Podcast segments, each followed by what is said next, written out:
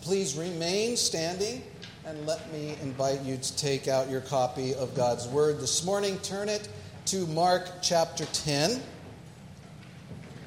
Mark chapter 10. We will be reading verses 17 through 31 this morning.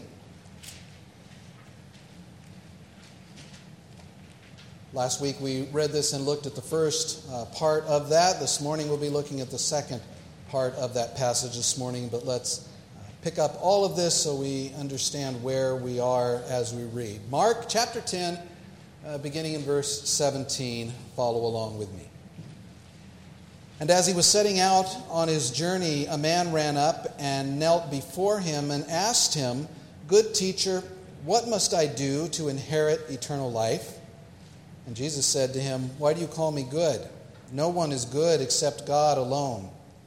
You know the commandments do not murder, do not commit adultery, do not steal, do not bear false witness, do not defraud, honor your father and mother. And he said to him, Teacher, all these I have kept from my youth. And Jesus, looking at him, loved him and said to him, You lack one thing. Go Sell all that you have and give to the poor, and you will have treasure in heaven. And come, follow me. Disheartened by the saying, he went away sorrowful, for he had great possessions. And Jesus looked around and said to his disciples, How difficult it will be for those who have wealth to enter the kingdom of God. And the disciples were amazed at his words. But Jesus said to them again, Children, how difficult it is to enter the kingdom of God. It is easier for a camel to go through the eye of a needle than for a rich person to enter the kingdom of God. And they were exceedingly astonished and said to him, Then who can be saved? Jesus looked at them and said, With man it is impossible, but not with God, for all things are possible with God. Peter began to say to him, See, we have left everything and followed you. Jesus said, Truly I say to you, there is no one who has left house, or brothers, or sisters, or mother, or father, or children, or lands for my sake and for the gospel, who will not receive a hundredfold now in this time houses, and brothers, and sisters, and mothers, and children, and lands with persecutions, and in the age to come, eternal life. But many who are first will be last, and the last first. I'm so thankful for the word that the Lord has given to us. Let's pray as we get ready to uh, open it up this morning. Father, we thank you for your mercy to us. We thank you that in your great wisdom and your great love that you have uh, revealed yourself to us through your word. We thank you for uh, for this record of this event in the life of our Savior, and we pray that you would uh, bless us as we look into it today. We pray, God, that you would bless the one who preaches and bless we who hear, dear Lord. We pray all of this in Jesus' wonderful name. Amen. You may be seated.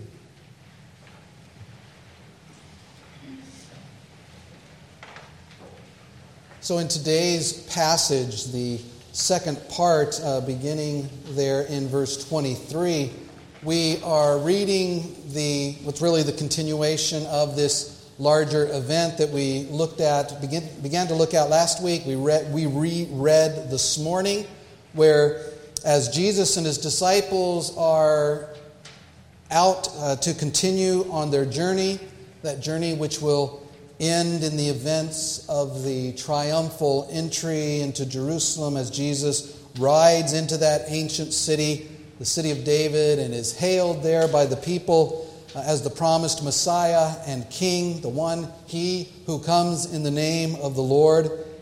As they started out on this leg of their journey, they were, remember, over on the east side of the Jordan River in the wilderness there. Uh, they were approached, as we read, by a man, a rich man, a young man who ran up to Jesus knelt down before Jesus and inquired of the Lord this question Good teacher, what must I do to inherit eternal life? And as we looked at it last week, we saw that Jesus engaged in a short conversation with this man, and in the midst of doing that, uh, revealing to this man his shortcomings, revealing his heart, revealing to him really his idolatry as, as demonstrated by his love for money and his property and his possessions, things that we read that this man was unable, unwilling to give up.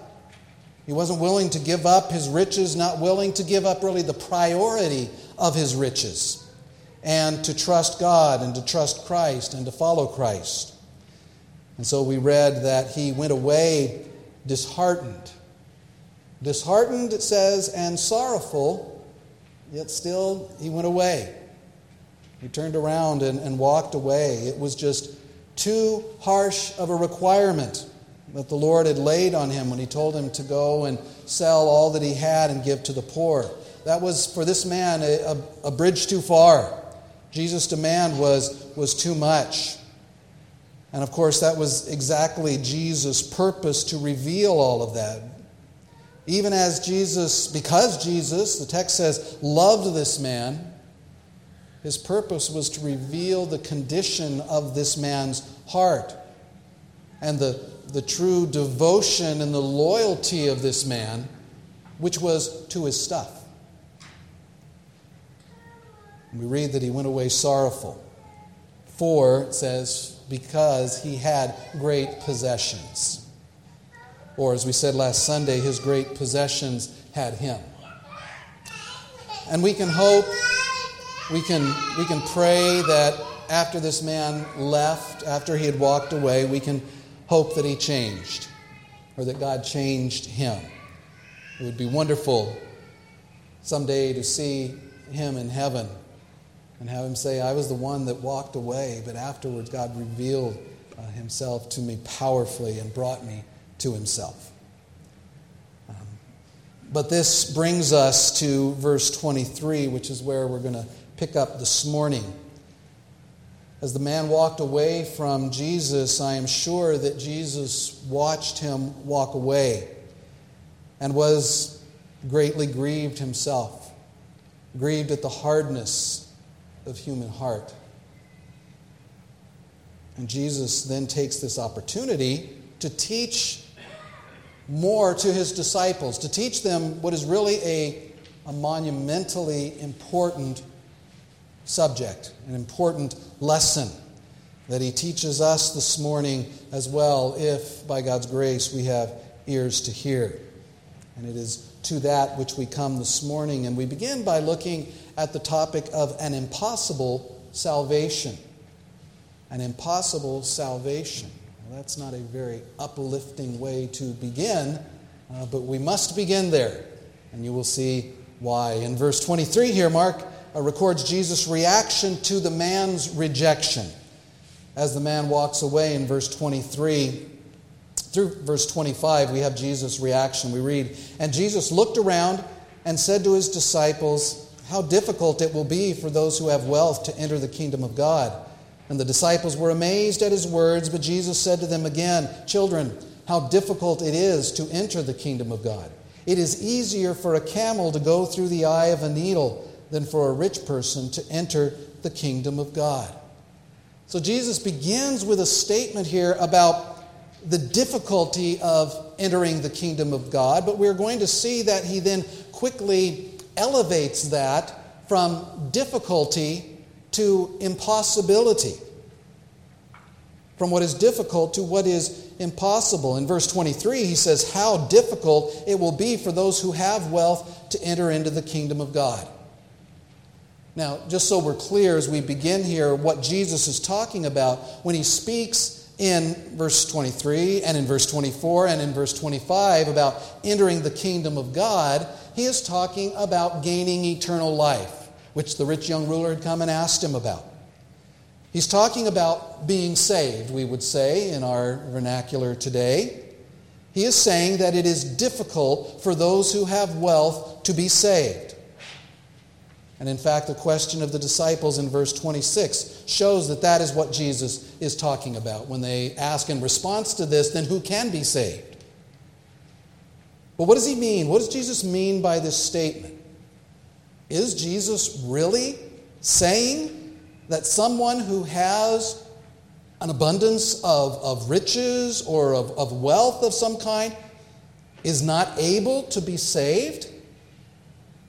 Well, not quite. What Jesus is doing here is in the light of what had just happened. Remember, this is all part of the same incident. What he's doing is in the light of the context of this situation that just took place. Jesus is focusing on that one thing here, one of many things that can intrude itself into the life of a person in such a way that it prevents one from seeking Christ and following Christ. Which is just exactly what took place with the rich young ruler. The issue with him was that he valued his possessions more than the relationship with God that he sought when he first came up to talk to Jesus. When push came to shove, the young man would rather be rich than redeemed. He was blinded by the shiny things that he possessed. And the same thing is true with millions upon millions since then through today. And that's the danger that Jesus is talking about here. And it is an absolutely real danger. And Jesus' statement here that people with wealth, people with riches, people with many possessions will only with difficulty enter the kingdom of God, as he says that, we read here that that confuses the disciples. Verse 24 says that the disciples were amazed, confounded at his words. Why is that? Well, it is because the, the prevailing opinion of the Jews at this time followed along a very specific idea from the, the Old Testament, from the people of the Old Testament, about the relationship between riches and blessing. And that view was that riches or wealth or, or property, etc., were indicative of someone who was blessed by God. There were examples in the Old Testament that they would point to. Think of Abraham, immensely wealthy. Think of Job, also immensely wealthy, and then even more wealthy at the end of his story. And we could mention David or Solomon, all greatly uh, rich immensely wealthy, wealthy individuals, and all as a result of being blessed by God. But the Jews had taken all of those examples along with the legitimate teaching of some places in the Old Testament that describe physical wealth as a blessing of God. Think of uh, Deuteronomy chapter 28 and, and other places they had taken those things and, sort of reduced that down to a very one dimensional view that said that wealth was indicative of God's favor. And, and ignoring, neglecting the fact that Scripture also describes the wicked as those who are very often rich, as we read in our Old Testament reading this morning. Job talks about it very much in his book, about how the, the wicked are, are wealthy and, and do well. Psalm 73 said, I saw the prosperity of the wicked, and, and it, um, it confused me, it bothered me. And so when Jesus comes along here now and says, it will be difficult for a rich person to enter the kingdom of God, well, the disciples don't quite know how to process that. They were amazed at his words. But Jesus isn't done yet. If they think they're amazed now, in fact, their amazement indicates to Jesus that some further teaching is needed to them, for them. And so in the second half of verse 24 there, he repeats it. He says in verse 24, he says, well, it's interesting. I love that he says children. It's the only time in Mark that he calls the disciples children. In fact, there's only two other times in all of the Gospels that he refers to them as children. Both of those are in John, but, but um, just such a, a, a tender, caring way to address them as he is going to instruct them uh, in their amazement. Remember also, Jesus, he had looked at the rich young ruler, and, and Mark says that he loved him as he looked at him. And now he looks at the disciples with this and refers to them with this endearing term as he teaches them. He says, Children, how difficult it is to enter the kingdom of God. Now you'll notice a slight difference between the first thing he said and the second one here. Now, he, if anything, he makes it more difficult by, in this statement, removing the reference to wealth. He just says how difficult it is to enter the kingdom of God. Now, we don't want to make too much of that because he goes right on then and, and will refer back to the, the people with the problem with riches. And certainly we would bring that understanding from the first thing he said. But it's interesting that he says, very generally, how difficult it is to enter the kingdom of God because, as we'll see, that is true. And as he comes to verse 25, then, Jesus ratchets up again this problem, the difficulty, up to the next level. Again, moving it from difficult to impossible. Look at verse 25. He says, It is easier for a camel to go through the eye of a needle than for a rich person to enter the kingdom of God. Now, I don't know about you, but when I was growing up, even after I was grown up, sitting in churches, I, have heard, and perhaps you, you've heard as well, this explanation that is very popular, uh, given here of Jesus' words here, this statement here. See, ancient cities, of course, were built uh, wherever possible on a, a, raised area, a hill or something, to help make it more difficult to attack them and to help them see around anyone who may be coming to attack them. And as part of their security system, they would have large, high walls built around the entire city. And in those walls, in order that people could get in and out, there would be some number of gates leading into that city. Very often they would give those gates names. I guess they could have numbered them, but they gave them names. Even in uh, Jerusalem, there are several gates. There's the, the Jaffa Gate and the Zion Gate and the Lion's Gate. There's the Damascus Gate. There's even a Golden Gate, but there's no bridge connected with it. Well, as it is told, the, there was a small gate in the wall of Jerusalem that was known as the Needle's Eye or the eye of the needle. That gate was very small. It was a, a short gate. It was to help, again, protect. Uh, because at night, the main gates would be closed, and so if anyone, and that's again for security, and so if anyone wanted to come in, they would have to go through the needle's eye gate.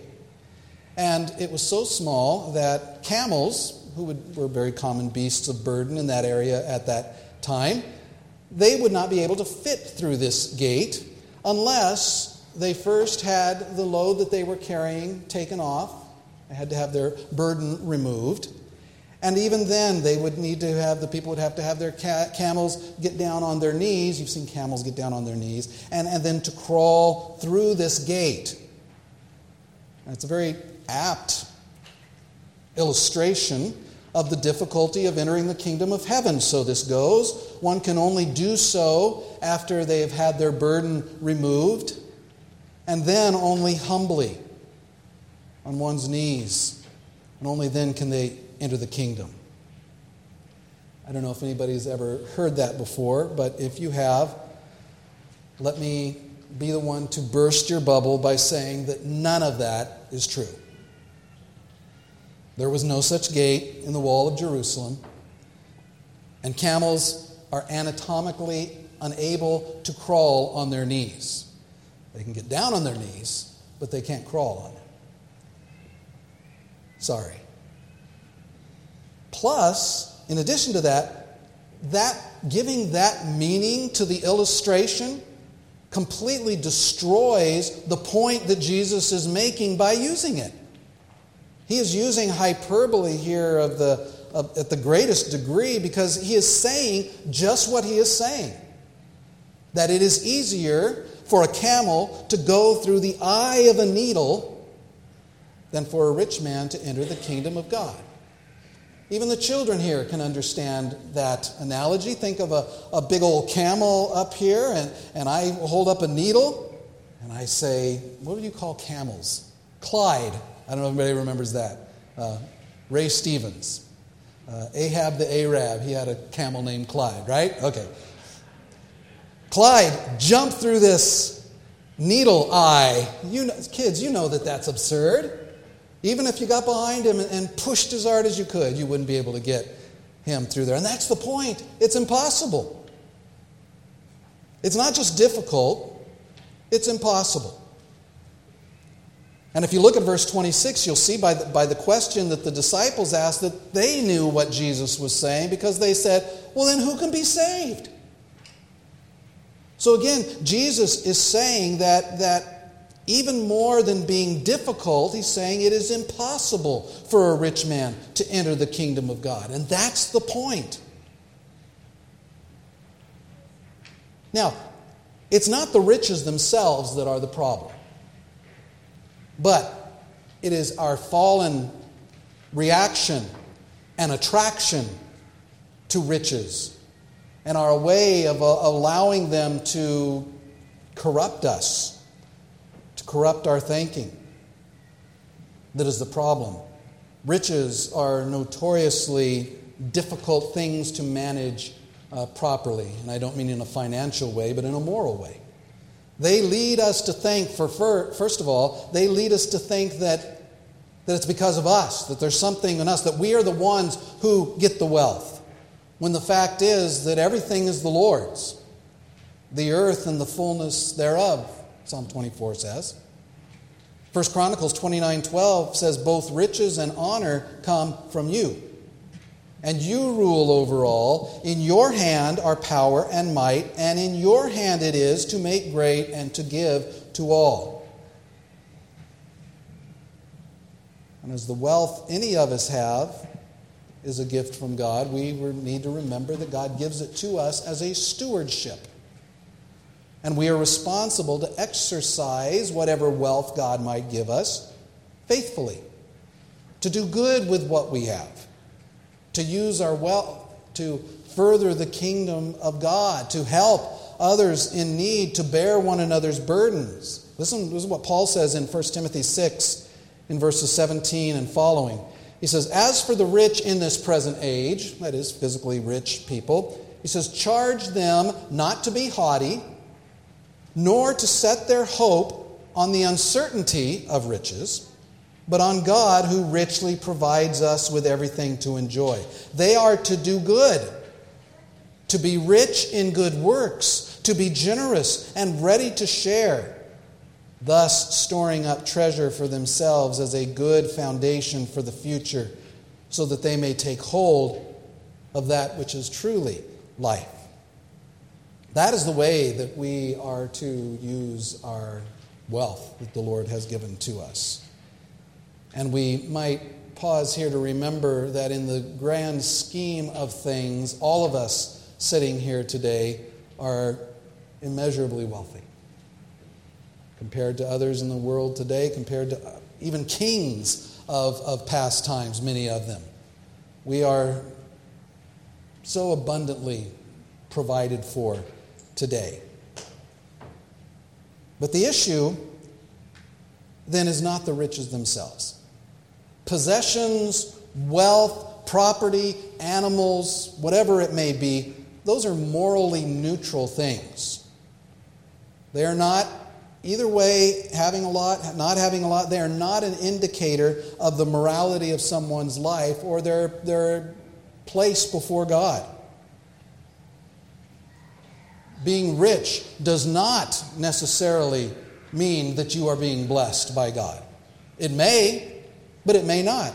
And on the other side, being poor, being destitute, does not mean that you've been abandoned by God. And also, not everyone who is poor is poor because of sloth, because they are sluggards. And not everyone is rich, are rich because they have oppressed the poor. That just that connection is not proper to make in an absolute way. But the problem with riches is what Paul, again speaking to Timothy, said in 1 Timothy 6. He said, But those who desire to be rich fall into temptation, he says, into a snare, and many senseless and harmful desires that plunge people into ruin and destruction. For, you know this, the love of money is a root of all kinds of evil. It is through this craving that some have wandered away from the faith and pierced themselves with many pangs. And in the parable of the sower, Jesus said that as for what was sown among thorns, this is the one who hears the word, but the care of the world and the deceitfulness of riches choke the word, and it proves unfruitful. The problem with riches is that they are deceptive, they deceive. Riches promise what they cannot deliver. And we are very often too happy to chase after that illusory promise. They cannot deliver happiness, as the old saying goes. They cannot deliver peace with God or with man, contentment, salvation. Riches deceive when they cause one to assume that they are somehow better than the ones who don't have that they're more worthy than of God's favor than others. The love of money, James 2 6 says, tempts us to dishonor other people. And the Bible warns us. Though there are places in the, the Old Testament that, that speak of, of, at times, riches being a blessing of God, and we've looked, we've mentioned those examples. The New Testament, by and large, focuses on the other side of that and speaks really of the danger, as we've seen in these quotes that I've just given you. Speaks of the dangers of riches. And the Bible warns us against the pride of riches and the sin of uh, the sense of self-sufficiency to which they tempt us. But that's true even back in the Old Testament. In Deuteronomy 8, verses 17 and 18, it says, Beware lest you say in your heart, My power and the might of my hand have gotten me this wealth. And it leads to the wonderful and wise statement of the writer of Proverbs in Proverbs 30, verse 8, where he asks the Lord, Give me neither poverty nor riches. He says, Lest I be boastful, or unless I be full and deny you and say, Who is the Lord? Don't give me so much that, that God, that I forget that everything is from you, that I forget that I am dependent on you for everything. Because riches are deceitful. And because riches are such a demanding taskmaster that they're, they're so dangerous as well. Remember, J.D. Rockefeller was asked once, How much is enough? To which he responded, Just a little bit more. That's the deceitfulness of riches. It's a human tendency to begin to, to rest and to trust and to rely on those riches and thus to forget God. As we often point out, it's not money that's the root of all evil, it's the love of money that is a root of all kinds of evil. An amazing thing Jesus says here. But Jesus has something even more earth shaking to say as the disciples, hearing what he has said so far, if we can picture it, after Jesus gives this illustration, I must be standing there with their mouths hanging open. Mark's words in verse 26 is, and they were exceedingly astonished. That's a very strong way of phrasing it. I like the King James actually gets the flavor of this. It says they were astonished out of measure or beyond measure. It was just more, I guess the expression today would be, and they ask this very logical question then of Jesus. In verse 26 there. They ask, then who can be saved? Well, that's a good question, isn't it? If even the rich putting ourselves in the, the mindset of the disciples here, if even the rich, who in their understanding are experiencing God's favor by the fact that they're rich, if it's impossible for them to be saved, then who can? Who can be saved? And you know, with that question, God's law has done its work. With that question, God's demands have come in and have set the stage, and the unwillingness and the inability of man has brought out the dilemma. That is the problem of the human condition. That's the question of the human condition. Because this question reveals the utter futility of man's efforts, of man's possessions, this is the logical question of anyone who has properly understood his predicament before God. Let me say that again. This question, then, who can be saved? That is the logical question of anyone who properly understands his predicament before God, who understands what God requires, and we mentioned this when we looked at the law this morning. What God requires and what man is unable to deliver. And if, the disciples ask, riches actually exclude someone rather than include them, then again the question who can be saved? And then we get Jesus' answer. And it's our second point the God of the impossible. Because before Jesus answers, Mark records again that he looks at them. He looks at his disciples. As Jesus loved the rich man, he loves the disciples. He looked at them. He's just called them children a moment ago. And now, with great gravity, Mark says that he looked at them, he considered them. Now, Jesus' answer here in verse 27 begins with more bad news. In fact, positively devastating news. Verse 27 Jesus looked at them and said, With man, it is impossible. There's your answer. If your hope is placed in mankind, if your hope is placed in riches, if your hope is placed in power, if your hope is placed anywhere with yourself, that's your answer. You know, Jeremiah said, Can the Ethiopian change his skin or the leopard his spots? The answer is no. Because you and I are dead in our sin. And because of that, alienated from God, unable to, to move toward God, unwilling to move toward God. Not not sick and in need of medicine, not drowning and in need of a, of a life preserver, dead. A lifeless, stinking corpse in need of resurrection. Not in need of help, in need of saving. We're dead. Outside of Christ, before he acts. We are dead. And with as much interest in eternal life as a corpse would be. And you could not provide what God requires. We talked about it last week, didn't we? What does God require? He requires perfection. We looked at it this morning. What does God require? Love God perfectly. Love your neighbor perfectly.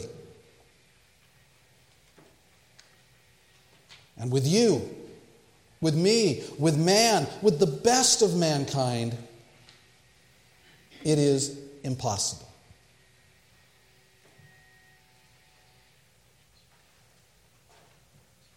But, oh, beloved congregation, this morning, these next words are among the best words in the Bible. He said, With man it is impossible, but not with God but not with God. What you cannot do, could not do in a trial of a million years, God can do. You have sinned. You have died spiritually. You have rebelled against God. That you could do, and you did do, and you continue to do. But what you can't do is anything about that. But God can. For Jesus said, All things are possible with God. Now, please don't pull that last statement out of context, as so many people do. It is not some sort of motivational slogan, it's not some sort of carte blanche license to do what you want to do. He doesn't say you and God can do all things. He doesn't say all things are possible with you and God by your side. He says all things are possible with God. And it was spoken in and written in this context, in this situation, to show that in regard to saving the unsavable, that only God is able to do that. God is able to do that because God can do what is too hard for man to do. Isaiah 59 1 says, The Lord's hand is not shortened that it cannot save, or his ear dull that it cannot hear. And by the way, it is not just the rich who, drawn away into trusting their possessions, need to know this truth, but every sinner who has ever drawn breath needs to know the glorious truth of this verse. Because it is easier for a camel to go through the eye of a needle than for any sinner, rich or otherwise, to enter into the kingdom of heaven. You cannot save yourself. You are too weak. You are too small. You are too sinful. With you, it is impossible, but not with God. God gives faith. God grants repentance. Whoever calls on him, he will not cast out, but will receive to himself and grant you eternal life. And if you've already received that gift here this morning, if you already know the blessed truth of God's grace, give thanks for it and honor God with your life.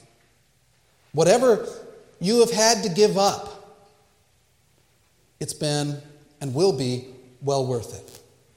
And it's with that thought then that, that Mark concludes this passage. As Peter, hearing this, perhaps with a, a, bit of guilt, perhaps thinking back to the encounter that just happened with the rich young ruler and with Jesus' command to him to give up everything and to follow Jesus, Peter has something to say about that. Peter always has something to say. But it's not even a question here, really. It's just a statement to which Jesus responds wonderfully with a statement here finally on the blessings of sacrifice. Look at verse 28. Peter began to say to him, See, we have left everything and followed you. See, what you were talking to the rich young ruler and, and having him do to give up everything, we've done that. What about that? You know, Peter, Peter speaks the truth. He and James and John Remember, they dropped what they were doing when they were working uh, with the fishing boats. They just, Jesus said, Follow me. They dropped it all and left and followed Jesus. Matthew had, had turned away from his morally questionable but lucrative uh, tax collecting business and followed Jesus. The other disciples, though we don't have the details of, of their calls, they likely did the same thing. Peter says about that. You know, about this need to give up everything, we've done that. What can we expect? And that, too, is a very pertinent question. You know, for some Christians, becoming a Christian was natural, we might say. Um, maybe even expected if you're born in a, in a Christian home, especially here in America. It costs very little in terms of sacrifices to become a Christian. For others, we know this is the case for, for many in other nations and in many uh, cultures, and maybe for you this morning, becoming a follower of Christ has meant great sacrifice with actual loss of, of property, of family, of positions, of siblings and parents. What can you expect? Or maybe You are, and speaking here on a very human level, struggling with becoming a Christian because of all that you might have to give up. You know, that was the issue with the rich young ruler. That's the whole situation there. And he decided he couldn't do it. But what about you? And Peter asks, What about us? Well, Jesus responds in verse 29 through 31. Jesus said, Truly I say to you, there is no one who has left house or brothers or sisters or mother or father or children or lands for my sake and for the gospel who will not receive a hundredfold now in this time houses and brothers and sisters and mothers and children and lands with persecutions and in the age to come eternal life. But many who are first will be last and the last first.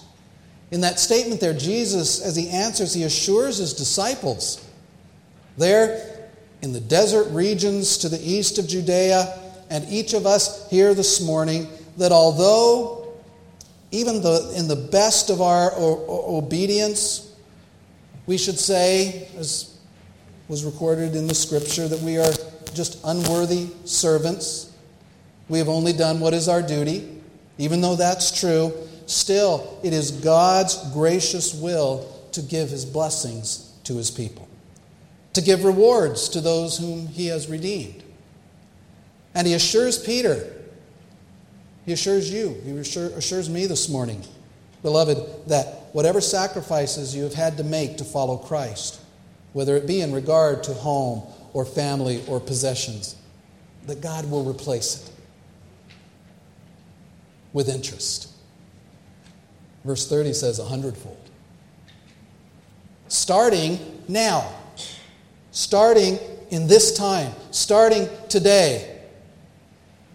Now, to a lot of people, standing in pulpits today, on TV today, that means that you can expect a windfall. You can expect your bank account to grow.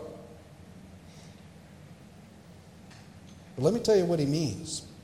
What does he mean that, that you will receive? What is this, these gifts that God gives? Brothers and sisters, this morning, let me tell you, many of those blessings are sitting around you in these pews this morning.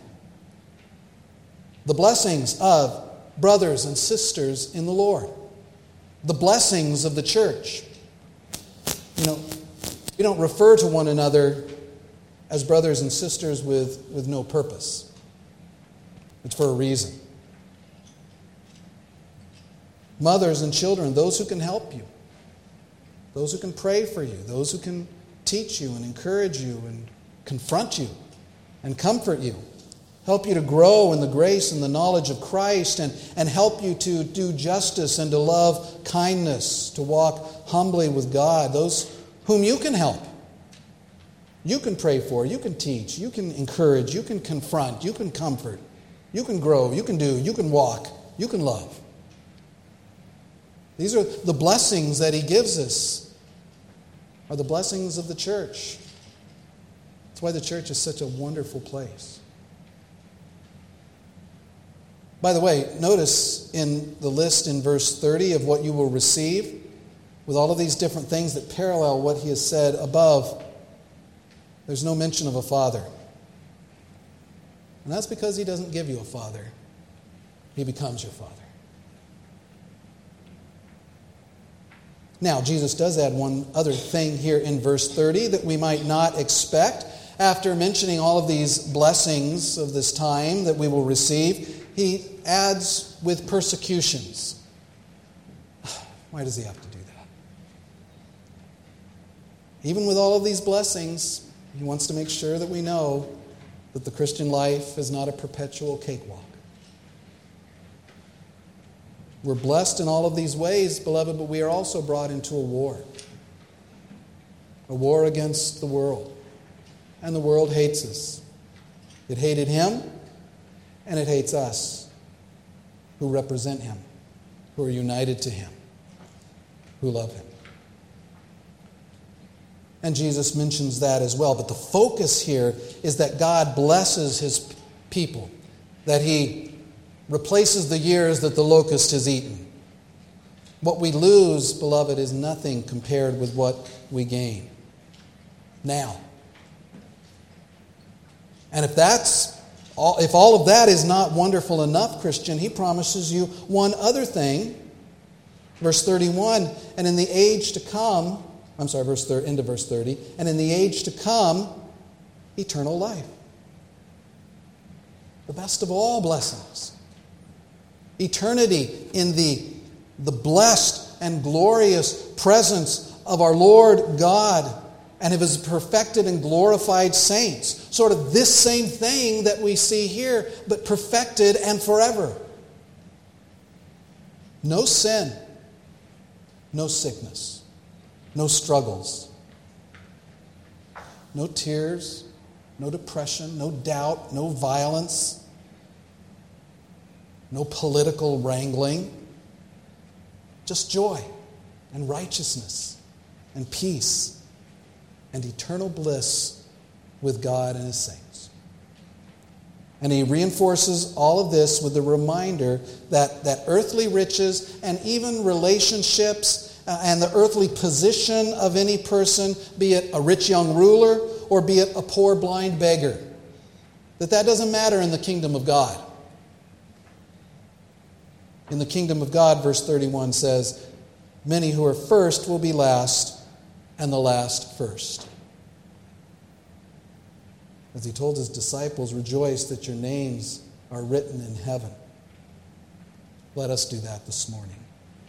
Because all who are in Christ are blessed beyond their imagination. Saved not because we can do it, because we can't, but because all things are possible with God. And to that, let us say, Amen. Let's pray. Our Father, we thank you once again for the encouragement that comes through your word and for the instruction that comes through it, for the promises that come through it. We pray, Lord, that you'd help us to love your word more. Help us to seek your word more. Father, we pray that your Spirit would work your word in us, that we may grow in the grace and the knowledge of Christ, that we may seek to put to death those things that belong to our flesh, that we might seek to, to live according to your word as much as we may, and we pray that your Spirit would help us to do so. But let us always trust only, ever, always, completely in Jesus Christ, who is our righteousness. we pray these things in his name. Amen.